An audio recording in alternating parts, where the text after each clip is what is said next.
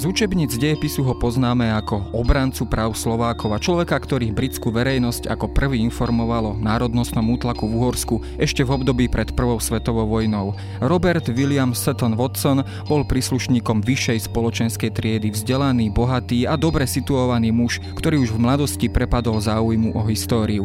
Štúdium i život ho nakoniec ale doviedli možno celkom inde, než si na začiatku predstavoval. K málo známym či takmer neznámym národom rakúsko-uhorskej monarchie a špeciálne k Slovensku, ku ktorému si napokon vypestoval aj osobitný vzťah.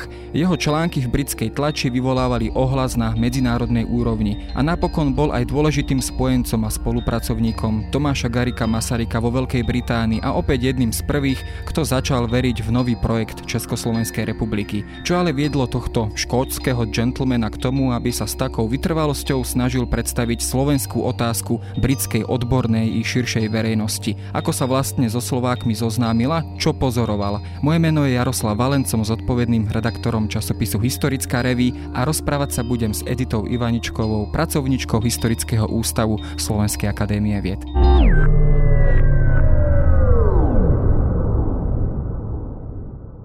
Setona-Watsona poznáme, dá sa povedať, cez takých niekoľko hesiel, predovšetkým ako zdatného žurnalistu, ktorý informoval o národnostných pomeroch v Uhorsku. Bol to človek, ktorý teda aj informoval o černovskej tragédii, o mnohých ďalších veciach. Keď zhrnieme možno na začiatok takých tých niekoľko najväčších zásluh Setona-Watsona, prečo o ňom vlastne hovoríme, aké by to boli? No, tak predovšetkým to, čo ste už spomenuli, jeho zbieranie informácií a prezentovanie týchto informácií britskej, ale aj potom širšej medzinárodnej verejnosti.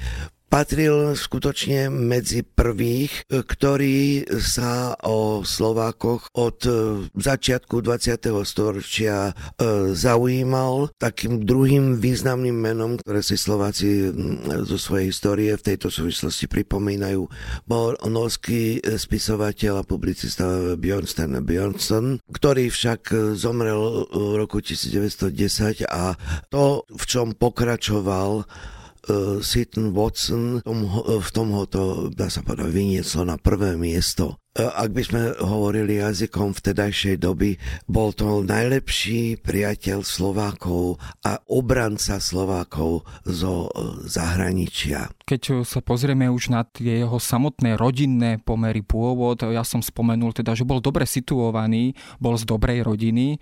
Spomína sa taký ten obchodnícky pôvod jednej vetvy rodiny, zároveň aj šlachtický druhej vetvy rodiny zo strany matky. V akom teda prostredí ten Watson vyrastal? Otec William Watson bol movitý obchodník s čajom a v jeho rodine sa majetok zhromaždil a rozvíjal hlavne obchodom v Indii. Matka Elizabeta Seatonová tiež pochádzala z bohatšej rodiny, tej strednej vyššej vrstvy, s tým, že jej otec bol známym historikom, George Seaton bol známym tiež historikom. Toto je tu na také zaujímavé, že keď sa pozrieme pred Roberta Williama Setona-Watsona a po ňom, tak sa nám predovšetkým odvíja taký rod historikov. Čiže jeho matky otec bol historikom, on bol známym historikom Seton-Watson. No a Seton-Watson mal aj dvoch synov potom, Hugh Seton-Watson, ktorý sa stal tiež významným historikom na obdobie 19. storočia dejín Ruska a mladší syn Christop, ten zase učil a skúmal dejiny Talianska 19. storočia, čiže tu máme taký rodokmeň pekný, keď už sa bavíme ako historici o jeho historickom význame. Ako som spomenul, teda on mal naozaj dobré vzdelanie, či už to bolo teda najskôr, myslím, že College Winchester, potom teda on študoval na Oxforde históriu. Áno, on bol na Oxforde, jednak študoval a aj tam ukončil v 1901 roku univerzitu. On sa spočiatku tak profiloval ako taký germanofil, keď to takto nazvem, respektíve tá jeho práca prvá vedecká, tá sa zaoberala, myslím, že Maximiliánom I, rímsko-nemeckým cisárom. Áno. A viac menej tomu nemeckému prostrediu sa spočiatku najviac venoval. Často stretol som sa s tým teda, že býva niekedy uvádzaný ako taký germanofil, alebo respektíve človek, ktorý sa teda výrazne zaujímal o to nemecké prostredie. Ako sa teda nakoniec vôbec dostal k Rakúsku-Uhorsku, k Uhorsku špeciálne k Slovensku? Po skončení nejakej univerzitky vždycky išli títo mladí ľudia na určitý čas na inú univerzitu a zberali tam skúsenosti, rozširovali si znalosti. Napríklad ako Seton-Watson hľadali aj centrum svojho záujmu. Seton-Watson bol takto napríklad v Berlíne, odtiaľ možno pochádza priamo jeho záujem o tieto nemecké udalosti, nemecké dejiny. Potom bol aj v Paríži a vo Viedni bol tiež. Keď bol vo Viedni, tak sa výraznejšie začal zaujímať o Uhorsko ako také. Seton-Watson bol strašne poctivý človek. O čomkoľvek si chcel urobiť názor, čokoľvek chcel napísať alebo vyhlásiť, všetko musel mať podložené dôkladným štúdiom, zberom dokumentov, ak sa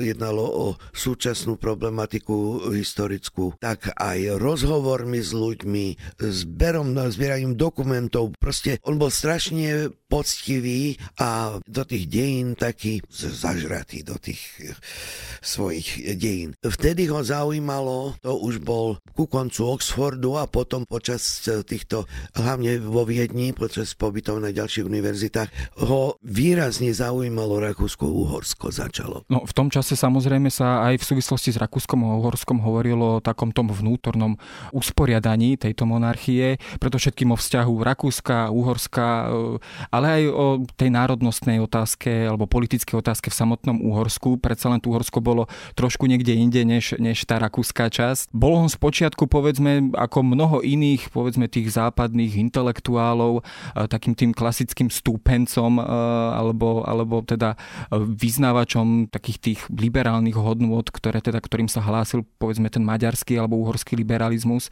Začal od začiatku chápať možno, že to sprevádza, povedzme, nejaký národnostný útlak, alebo si to začal uvedomovať až postupom času. On skutočne prišiel prvýkrát do Uhorska, do Budapešti v roku 1906 z Viedne. Sa zoznámil v Budapešti s viacerými ľuďmi. Tu je treba spomenúť jednu vec. Odliadnúc od toho, že akým spôsobom sa uhorské, lepšie povedané maďarské vládnúce kruhy správali k menšinám, akým spôsobom upevňovali svoju moc vo vnútri Uhorska, je, by som povedala, jedna vec. Druhá vec je, že v prostredí tej starej rakúsko-uhorskej monarchie od druhej polovice 19.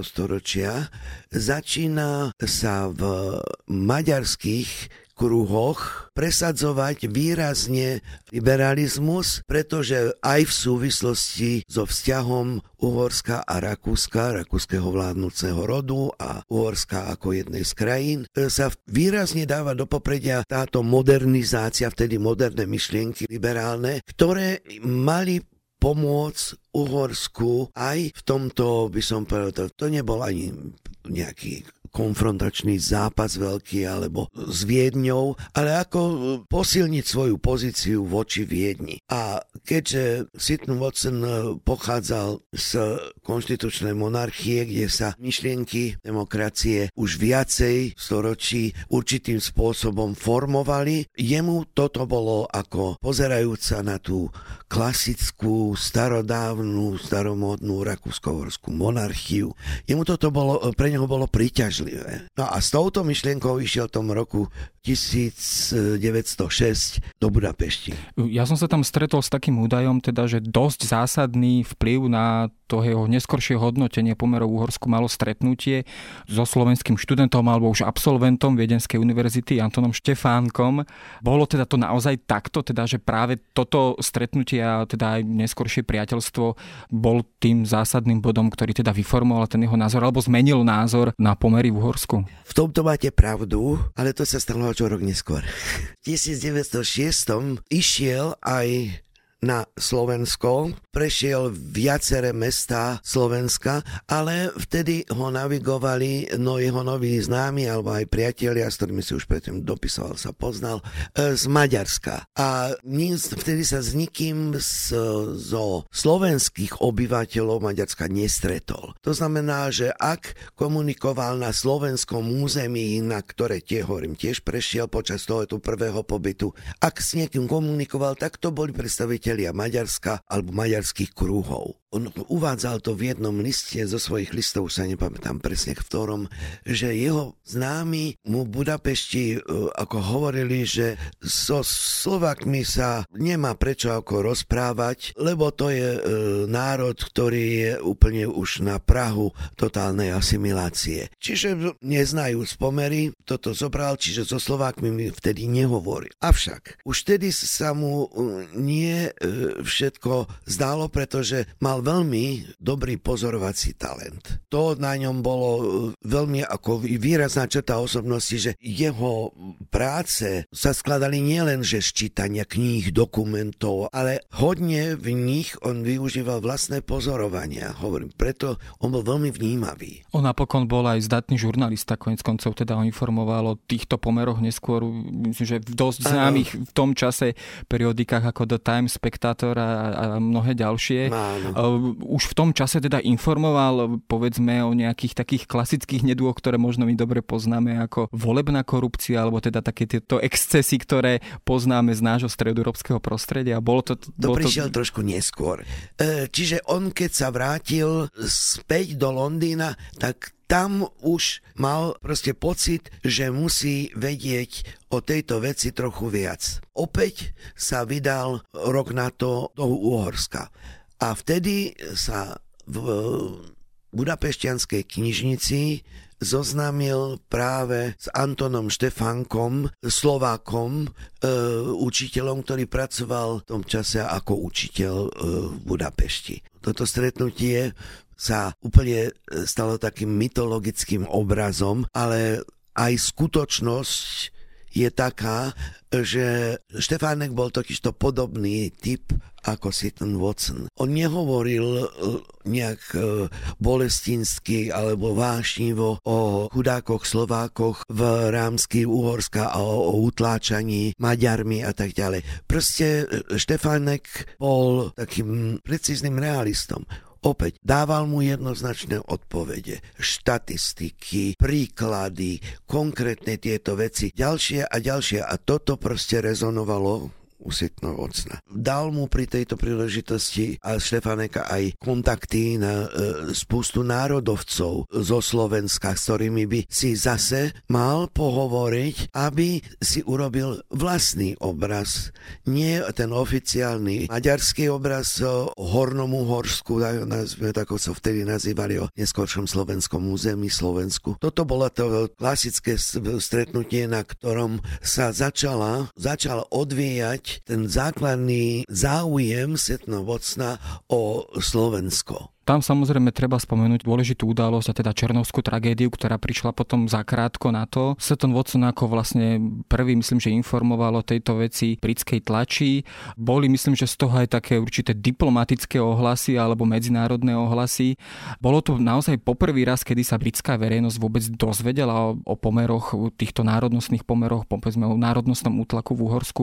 Bola to jeho zásluha vlastne týmto spôsobom, že o tejto udalosti informoval. Černová, keď sa udiala, Seton-Watson bol v tom čase v Londýne, keď počul o týchto udalostiach, napísal ostrý protest, ktorý uverejnili práve noviny Spectator a ktorý veľmi záujem vzbudil práve u britskej verejnosti, takej bežnej. Ten Časopis mal veľký počet čitateľov, to bol renomovaný týždenník z začiatku 19.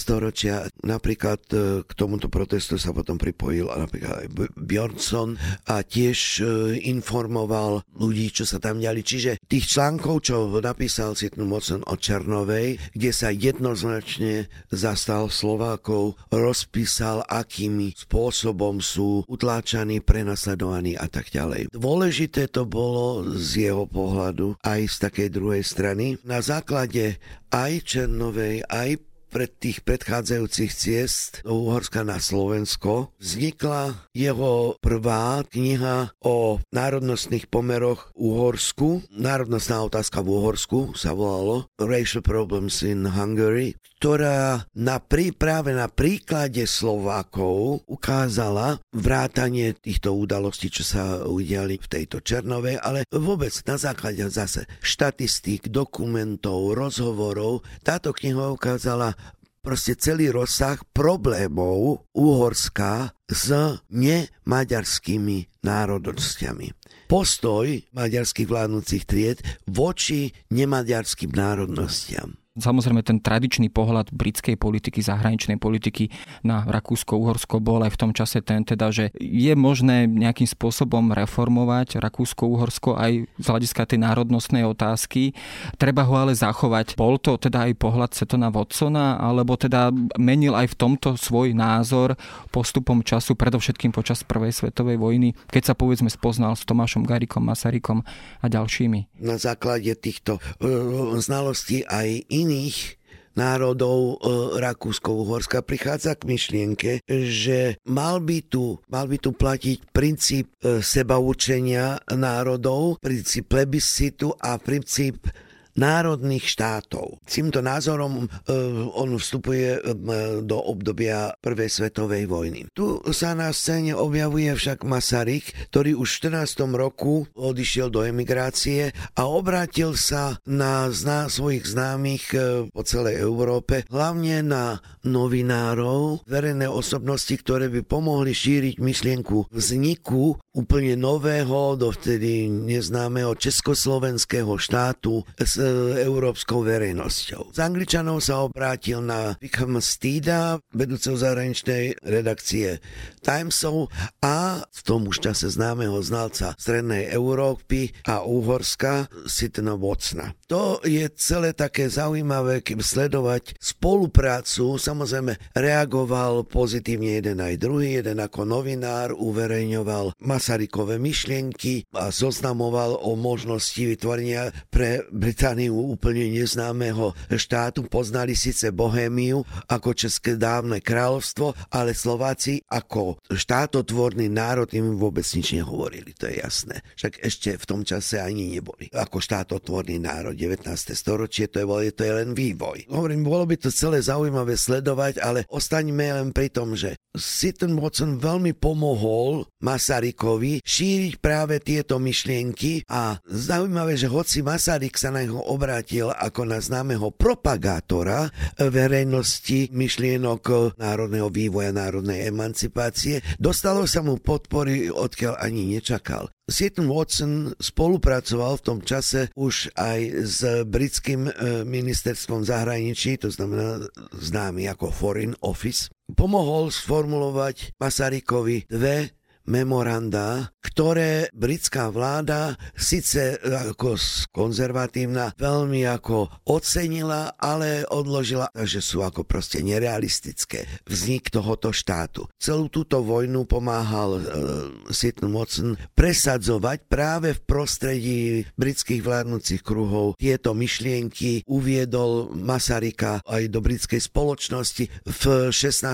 roku založil Seton-Watson The New Europe, Nová Európa časopis. Založil ho síce spolu s Masarykom, ale financoval ho on sám. Zaujímavé je, že jedno z týchto memorán posunula britský Foreign Office ostatným spojeneckým krajinám v rámci vojny a tým pádom vôbec sa dostáva do povedomia problematika vzniku nového štátu po rozpade Rakúska, možnosti Československa. To je samozrejme už na samostatnú debatu k vzniku Československa, ale keď zostaneme pri Setonovi Watsonovi, ako on sa potom díval na ten ďalší vývoj po vojne, teda vznikol nový štát, Československá republika.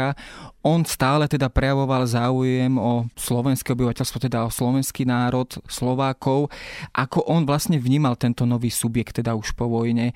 Myslím, že napísal aj také dielo The New Slovakia, teda Nové Slovensko. Videl on teda nejaký zásadný pokrok, čo sa týka života, kultúry a tak ďalej, rozvoja vôbec týchto dovtedy zanedbávaných národnostných práv, teda už v rámci nového štátu. Tu treba doplniť ešte jednu vec. Keď sa u nás hovorí o zakladateľoch Československého štátu spred 100 rokov, 101 rokov. Hovorí sa Masaryk, Beneš, Štefánik. Treba ale si uvedomiť, že medzi týchto zakladateľov Československého štátu by sme kľudne mohli zaradiť aj Setona-Watsona práve pre tú jeho pomoc ako muža v pozadí, vplyvného muža v pozadí pri presadzovaní myšlienky Československa. On dokonca ustúpil aj od svojich názorov na vznik etnických národných štátnych útvarov. Bol pevným zástancom Československého štátu, tak ako vznikol, na historicko-národnom etnickom princípe. Historickom českej krajiny, etnický princíp Slovensko. Tu ešte by bolo zase veľa treba hovoriť o účasti Setona-Watsona na Parížskej konferencii. Vtedy zažíva on a ten časopis, ktorý založil The New Europe, zažíva doslovne hviezdne hodiny. Po skončení Parížskej mierovej konferencie teraz výskumy ako ukazujú, že ak sa porovnajú, ktoré návrhy predkladal aj v mene a spolu s Masarykom tejto Parížskej mierovej konferencie, hodne z nich bolo realizované priamo záverečnou zmluvou, čiže jeho vplyv bol v tom čase dosť veľký. Do nového Československa prichádza prvýkrát apríl-máj 1919, prichádza do Prahy, to ešte prebiehala mierová konferencia, na ktorú sa potom odtiaľ vrátil a zisťuje, že ako vlastne ten štát, ktorý spomáhal spolu vytvárať, ktorému tak fandil, že ako to vyzerá. No ten začiatok, ako všade, nebol nič moc. Išiel aj na Slovensko, lebo zahynul Štefánik pri prilete do Bratislavy a Seton-Watson sa zúčastnil jeho pohrebu. Mal v pláne ísť aj ďalej na Slovensku, ako vždy, od Bratislavy po Košic, ale vypukla revolúcia bolševická aj v Maďarsku, a ktorá sa preniesla aj na Slovensko, tak túto cestu potom zrušil. Keď sa ale vrátime potom už samozrejme aj k tomu neskoršiemu hodnoteniu toho 20-ročného obdobia, splnilo to jeho očakávania tento nový štátny útvar, tak ako teda on si spočiatku od neho sľuboval? Seton-Watson bol realista. On bol realista, neočakával nejaké ideálne pomery a neočakával absolútne prevratné a rýchle zmeny. To v žiadnom prípade. Z pomocníka pri formovaní pomerov na týchto, vtedy ešte rakúsko-uhorských územiach, sa mení skôr na pozorovateľa. Cez celé medzivojnové obdobie sa Seton-Watson jednoducho odmietal angažovať v sporoch medzi čechoslovakistami a hlinkovými autonomistami. On síce veľmi kriticky sa pozeral aj na jedných, aj na druhých, ale na postupne hlinkové narastajúce a proti československé snahy. Bolo to z jeho strany dosť prirodzené, pretože toto bolo určitým spôsobom, to chápal ako namierené proti štátu, ktorému venoval proste čas svojho života a pomáhal ho spolu zakladať. Tu je veľmi zaujímavá jedna vec. Počas medzivojnového obdobia, samozrejme hneď po vyhlásení Československého štátu a vzniku strán, hnutí a tak ďalej, si Setona-Watsona chcú privlastniť a jeho zásluhy o vznik republiky sú privlastniť všetky politické strany, či už v Československu, alebo na Slovensku. Na Slovensku to bolo omnoho výraznejšie. Jednak bol ten rozpor výraznejší a jednak boli aj postoje k Setonovi Watsonovi dosť výrazné. Každý proste z nich vyhlasoval z týchto slovenských politikov, dejateľov, že Seton-Watson zachránil Slovensko, pomohol Slovensku a tak ďalej. No a Hlinka napísal v 1920 roku, že on poslal Setona Watsona v roku 1910 na Slovensko a s jeho zásluhou Seton-Watson pochopil maďarský útlak a tak ďalej a tak ďalej. Na to sa ozval samotný Seton-Watson, že ľutuje, že prvýkrát sa s Lincolnom stretol vôbec v roku 1910 a vlastne bol na Slovensku prvýkrát v tejto pozícii hľadateľa pravdy v 1907 roku. Čiže tento spôsob vzájomného kontaktu alebo mytologizácie zo strany Hlinkovcov, ale aj demokratickej strany, agrárnikov a tak ďalej, k Setonovi Watsonovi sa už v čase Prvej republiky pristupuje s veľkou mytologizáciou, takým patetizmom. Každý sa snaží si ho privlastniť, že, lebo sa to dalo využiť veľmi dobre vo vnútornej politike, hlavne na Slovensku. On teda samozrejme prežil aj druhú svetovú vojnu, opäť pomáhal vlastne pri obnove československého štátu. Myslím, že bol aj opäť v kontakte s mnohými ďalšími predstaviteľmi, ale teda nakoniec zomrel krátko po druhej svetovej vojne v roku 1951 už ako dôchodca. Vyvolalo to vôbec nejaký ohlas vo vtedajšom už komunistickom Československu, alebo ten vtedajší režim komunistický nepripúšťal akúkoľvek spomienku na túto osobnosť? Ešte ak sa vrátime k predvojnovému obdobiu, Seton-Watson relatívne dosť často navštevoval Československo a Slovensko s manželkou, so synmi. Nielen, že sa pohyboval v oficiálnych týchto, ale on jednoznačne chodil medzi ľudí, do dedín, na mestečka. Je zaujímavé sledovať priebehu celých 20. 30. rokov, aké spontánne oslavy vznikali pri privítaniach Setona-Watsona v obyčajných malých dedinách na Slovensku, v malých mestečkách a tak ďalej a tak ďalej. A toto sa celé nieslo až do vypuknutia vojny, napriek tomu, že Hlinková strana sa určitým spôsobom v 39. roku Setona-Watsona tak mierne vzdala. V 38. roku, pardon. Ale tam ide o ten spontáneitu ľudových v úvodzovkách mas, ktoré vítali a chápali Setona-Watsona ako svojho priateľa a jeho význam. Ešte určitým spôsobom sa v 46., keď sa opäť vlastne posledný krát objavuje v Československu, vtedy bol iba v Prahe, určitým spôsobom sa tejto priazne mu dostávalo aj v tomto období. Potom však nastupuje február 48, komunistický prevrat. Toho hodne zasiahlo Setona-Watsona, pretože bol tvrdým antikomunistom, antibolševikom. Bol klasický liberálny demokrat. Už mal aj zdravotné problémy a v 49. predtým bol na katedre československých dejín, ktorá vznikla v Oxforde, aj na Masarykovej stolici, to znamená katedre v Londýne. V 49. odchádza do dôchodku a vzhľadom na chorobu mal Parkinsona, sa uťahuje na ostrov Skye a tam v 51.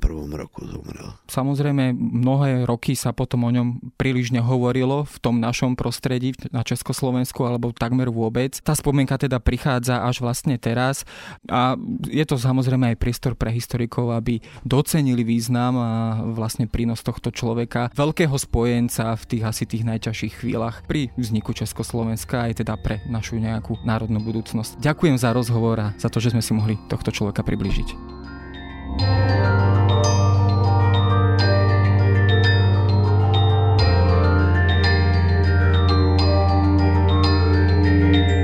To je na dnes všetko. Počúvali ste Dejiny, týždenný podcast denníka SME a Historickej revue. Podcast Dejiny vychádza každý týždeň v nedeľu. Prihláste sa na jeho odoberanie vo svojej podcastovej mobilnej aplikácii na platformách Google Podcasty, Apple Podcasty alebo v službe Spotify. Všetky diely nájdete aj na adrese sme.sk/dejiny alebo historickarevue.com. Ak sa vám podcast páči, môžete ho ohodnotiť. Ak nám chcete poslať pripomienku, môžete sa pridať pridať do podcastového klubu denníka SME na Facebooku alebo mi poslať mail na adresu jaroslav.valent@sahy.sk. Ja som Jaroslav Valent a na výrobe tohto podcastu sa podieľala aj Jana Maťková.